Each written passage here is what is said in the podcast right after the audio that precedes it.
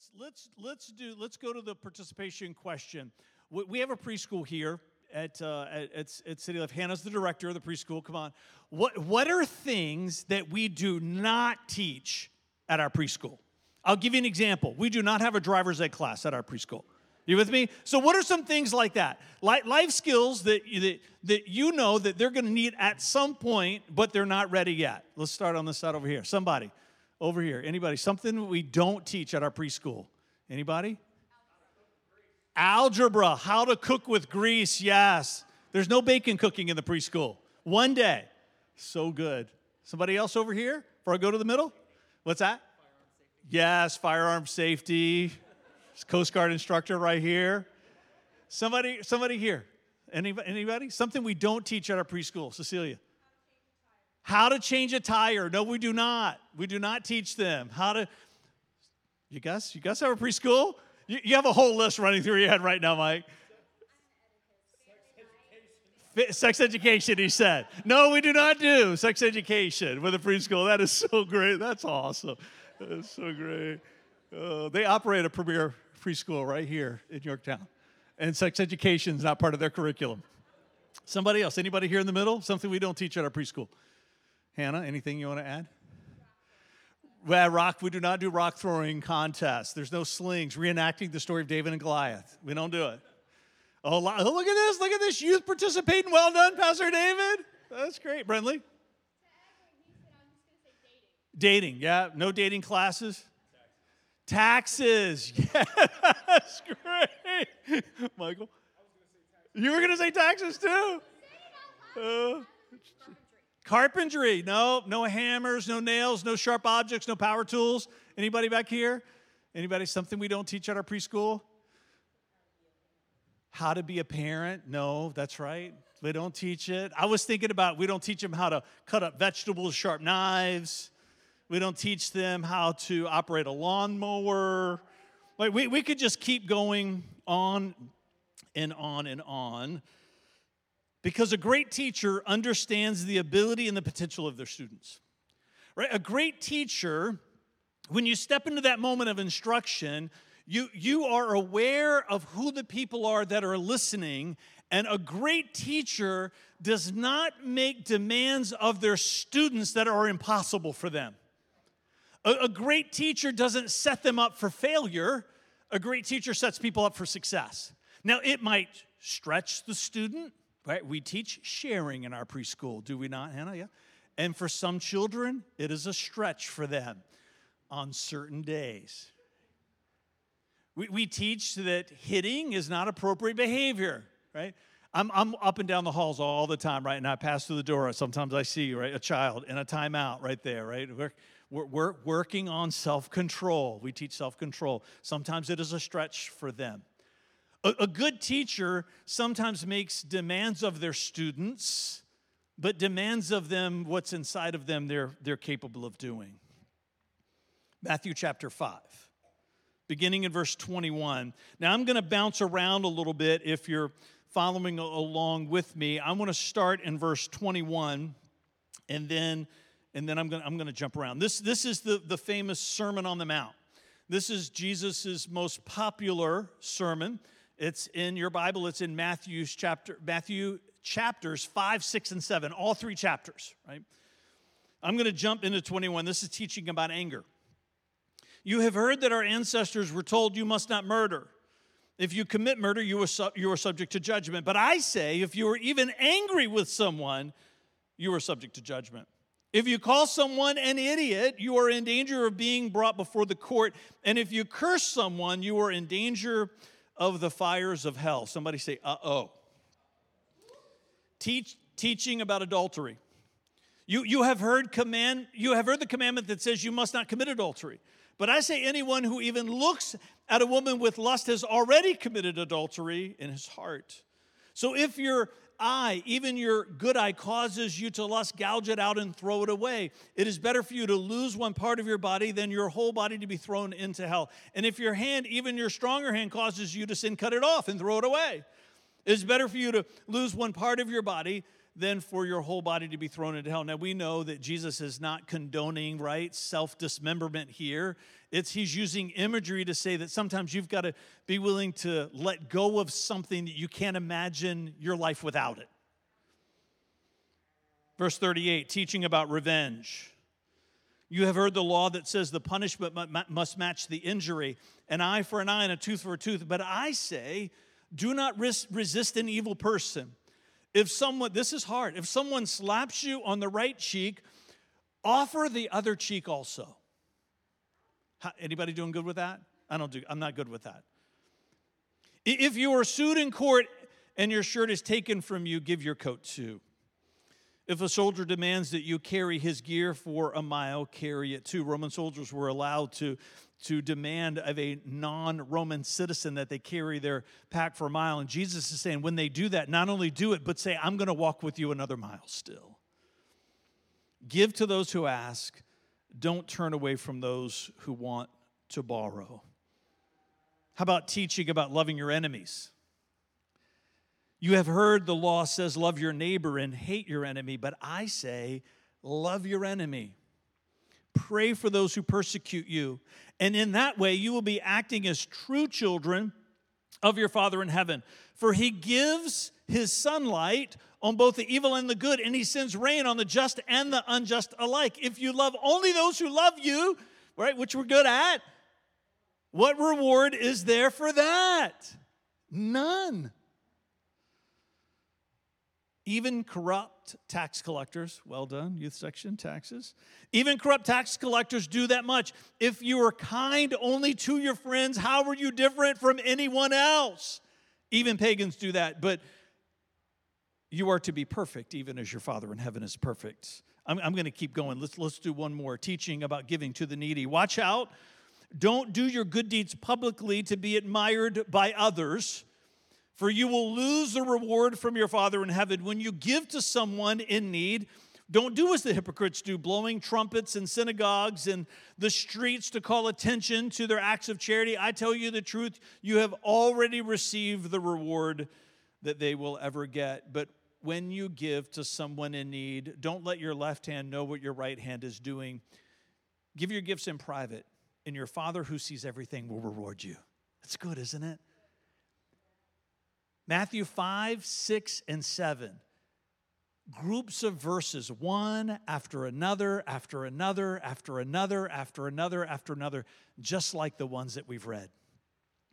Do, when you read that, do you see a teacher, our Savior, the Son of God, being dictatorial? Do you see him pointing a finger? Do, do you see him making demands of us that he already knows we can never do? Because if that's how we see it, I don't think we're seeing it the right way because he's the greatest of all teachers.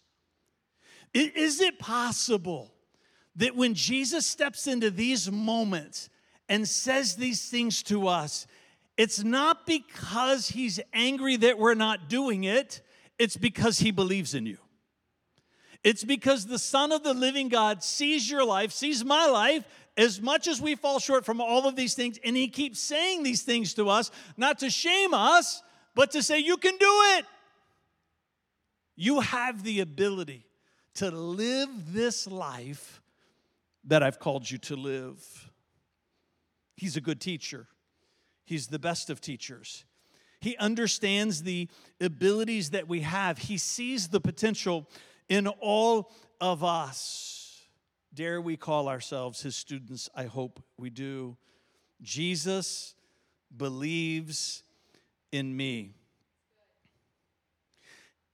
Have you ever noticed, right? This is part of this series that we're in. I didn't do any other recap tonight. You'll either have to listen to last week or come back next week if you if, if you want to fit it all in to where we're going.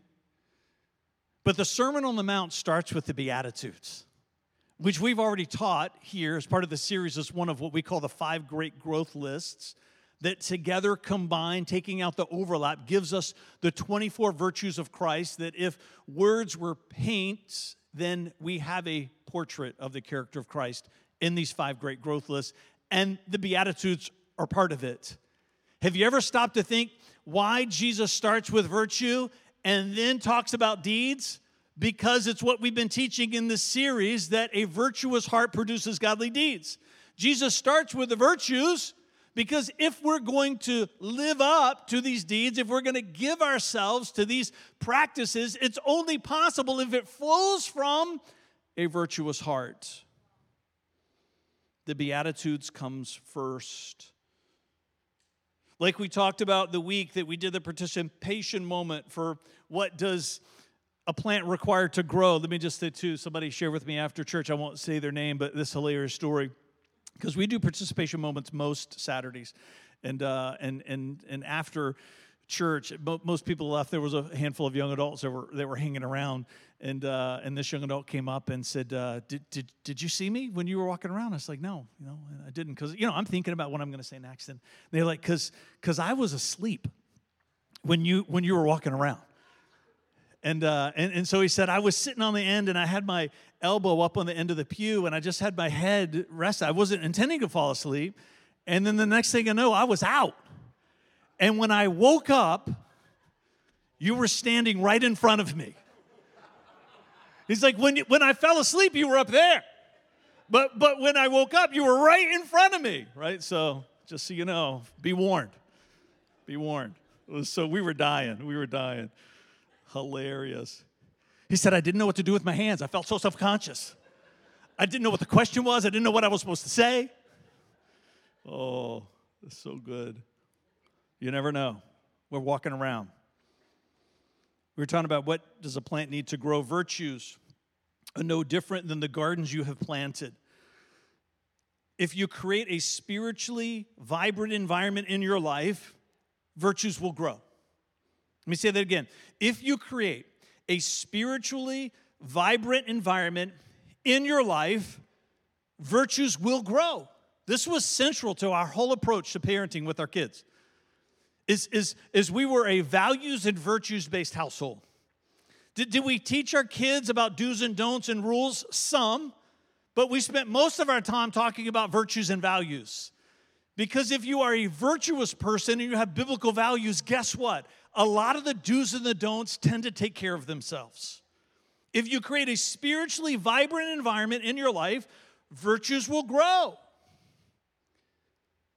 And the consistent work of the 12 pathways are the keys to that spiritual vibrancy. It's like the tendons that connect you to the Christian experience, the work of gardening the soul. Let's look at this verse together. This is in Jeremiah 6 16. If you've been a part of this church any amount of time, you've, you've seen this verse. Thus saith the Lord, stand by the roads and look and ask for what? The ancient paths where the good way is and walk in it and find rest for your souls. But they said, we will not walk in it right? It's a powerful picture, what I believe is creating the imagery for spiritual disciplines, which we call pathways because we believe they take you somewhere. So we like that title better. And then it's a perfect commentary on the human condition. Even though it's what's best for us, there's something inside of us that says, I'm going to do it my own way. But there is no better way than Jesus' way. And he looks at you and he looks at me. Even when we're failing, he says, I believe in you, you can do it. He calls us to this virtuous life for the good deeds that flow from it. And then he models for us and teaches us the pathways that we're supposed to live by that make those virtues possible. I, just want to talk about each of these 12 just conversationally. I'm not going to teach on them, not going to give you verses. If you want verses and things like that, this is free for you if you've never gotten a book. The list of the pathways, the virtues, scripture references, definitions, all in here. See somebody with a blue shirt. It's a gift from us to you. Let's look at these first four scripture, prayer, fasting, and worship. We do not list these pathways in order, we don't prioritize them. We feel that's problematic. If you prioritize these pathways, in over, in over 20 years of pastoral ministry, I've seen it every time, you will tend to give yourself permission to not do the ones that are further down on the list. There's going to be some that you're drawn to more than others. There's 12 principles that govern the 12 pathways. That's where we're going for the next two weeks. We're going to do six each week. Scripture for you, if the Bible is unfamiliar, or even if it's not and you just haven't picked it up, I, I, I don't say to people, set a goal to read the Bible every day, because I don't, I don't think most people are going to read the Bible every day. But what I do say is read the Bible most days. I, I think if you get to the end of your life and you've read the Bible most days, you, you, you're, you're going to be better off. Re- read it most days. If you've got a, I, I try to pick a Bible plan. I'm doing the New Testament end of year this year. I bounce around to different plans. I don't catch it every day, but I catch it most days. And, and what I find is that if I set my goal to something that's within reach, most I read the Bible more in a year, right? Most days. Most days. Prayer. If you have ever had a conversation with another human being, how many people here have had a conversation with another human being at some point in their life? Yes, you have. Then I would say to you, congratulations, you know how to pray. If you've had a conversation with another human being, if you've told another person something that you admire about them, if you share with that person a hope, a dream, or a fear, or talk about your day, right? If you have had a conversation with an, then you already know how to pray. I think sometimes we make it more complicated than it has to be. The way that you converse with others, just start to turn that attention towards your Creator in heaven. I've never heard God's voice, but I say that I feel His voice. And I feel it more frequently when I talk to him more often. Prayer, fasting, fasting. If you have never, you can fast all kinds of things. You can fast media, you can fast uh, uh, uh, maybe a, a program that comes on TV that you record and you can't imagine your life without watching it every week, right? You, you, you could set that aside. You, you could set aside maybe dessert or candy, not coffee, but maybe something else. No, so, something, right? But what if you have never fasted a, a f- food in a way that causes your body to feel hungry, then I would say you've not experienced everything that fasting has to offer you. If you have a medical condition, talk to your doctor. I guarantee your doctor can help you put together something that you can do in a day to cause your body to feel hunger. I am absolutely convinced, absolutely convinced that 80% of people's issues with self control, with self control, is because they don't have the regular practice of fasting. When, when you awaken your body's survival instinct, when you deny your body food, something inside of you biologically says, We're gonna die, we're gonna die, we're gonna die. And all these endorphins are released from your brain that create all of these cravings. When you can say to that part of you, Shut up, when you can deny that part of you, I'm telling you, there is no appetite in your life that you cannot conquer. There's no appetite in your life that you cannot conquer. When, when, when I made a, a vow of devotion to Christ in December of 1990, when I was 23 years old, one of the first things I felt like God asked me to do, I fasted every single Thursday for an entire, entire year. It changed my life. It changed my life. Fasting, worship, acts of expression lead to feelings of intimacy. Find, find your worship voice. You don't have to sing, I can't sing. Most of us in this room are never going to sound like Dom, right? Just acceptance. Just acceptance, right? Wait, right? This is his, it's his assignment, it's part of his gift. But we don't have to sound, we don't have to have the giftedness of this stage. Dom's nodding his head over there, right? We don't have to have the gift to step into worship. There has to be a gifting and calling to lead people in it, but you don't have to be gifted to participate. All of us are called to participate. Find your worship voice because acts of expression lead to feelings of intimacy. So borrow the words of that song. Well, I cannot sing, but I'm making noises over here. That's why Vanessa stands far away from me. Body posture, right? We understand body posture. When you're talking with people, you're doing things with your body, right? Because it helps us express ourselves. There's a reason why the Bible says lift your hands, clap, kneel, dance, jump, right? It's body posture because acts of expression lead to feelings of intimacy and god is inviting us. He, we're not teaching religious intellectualism here. It's waking up every day knowing god is our best and closest friend. Next next next next group of four gathering. There are people that have been in church their entire life and they have not ever gathered. You you can spend your whole life in church and not gather because gathering means you cross the threshold of gathering when you stop coming to church just for yourself there are people that spend their whole lives in the church, and the only reason they come is for what's in it for them. Right? We take consumerism and we bring it into Christianity and it doesn't belong there. Does it mean that it's wrong for us to want to get something out of it? No, that's not wrong. I hope you come because you get something out of the service. I hope you come because it's meaningful and fulfilling. Just don't just come for that. At some point, gathering means that you come with an expectation and a hope that God's going to use your life to do something meaningful in the life of another. Come for what God does for you, but come with a hope and expectation that you're going to be a part of having an impact on somebody else's life. Gathering, reaching. Re- reaching is knowing your story with Jesus and knowing Jesus' story with the world. That's why, as we're going to do it at the end of the service, every single Saturday, we're doing the welcome home moment where we teach and explain the gospel. For people who maybe have never heard of it, part of it is to teach you about it. You, you have the ability. You don't, we don't have to be great evangelists. I'm not a, I'm, evangelism is not one of my giftings and callings right? I struggle with it sometimes in moments. When I'm out in the community, when I'm in here, it's easy because you expect it from me. But when I'm in line to the grocery store, people don't know me as Pastor Fred, right? I'm just the tall dad body guy that's in there buying something just like anybody else.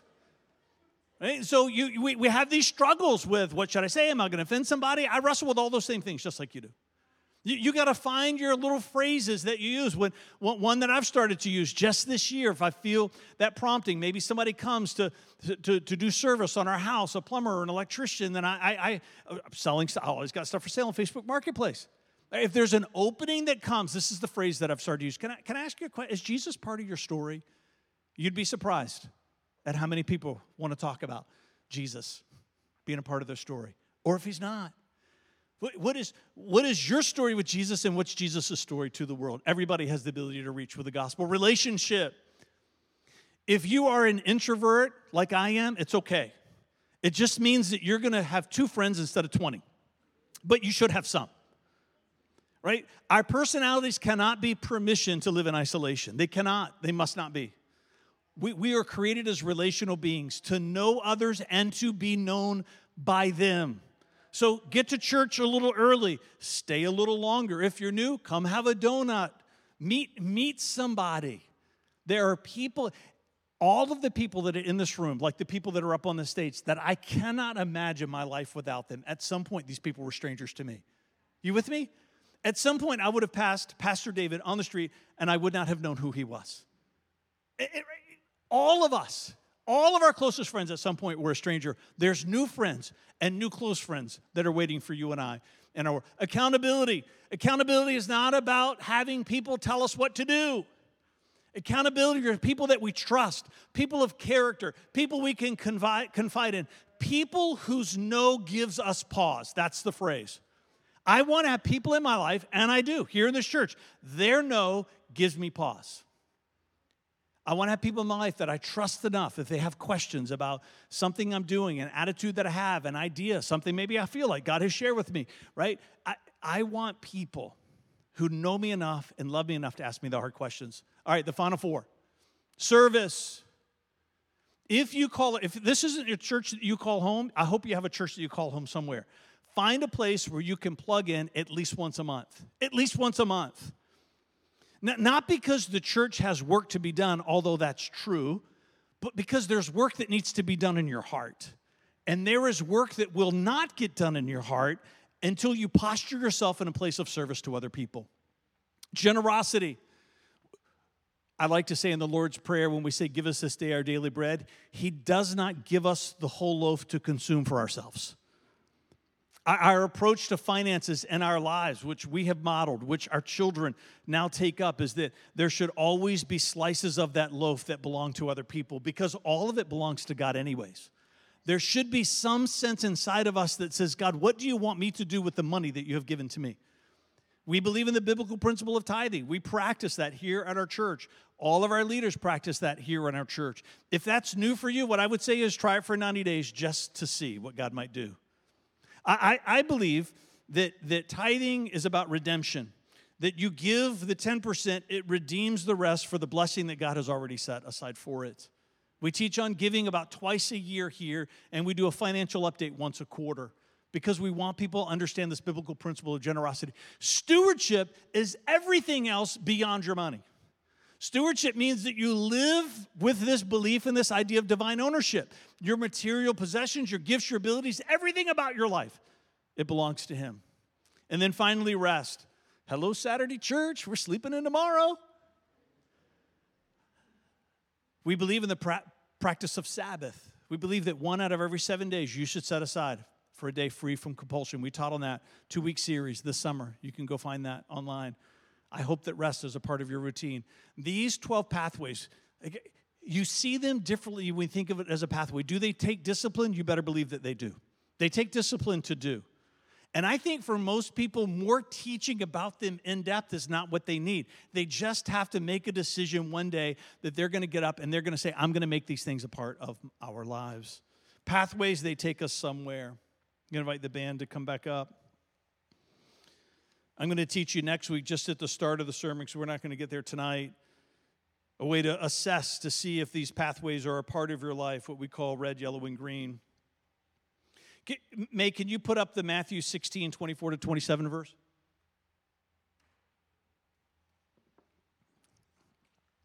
This is the verse that launches this series and gives us its name.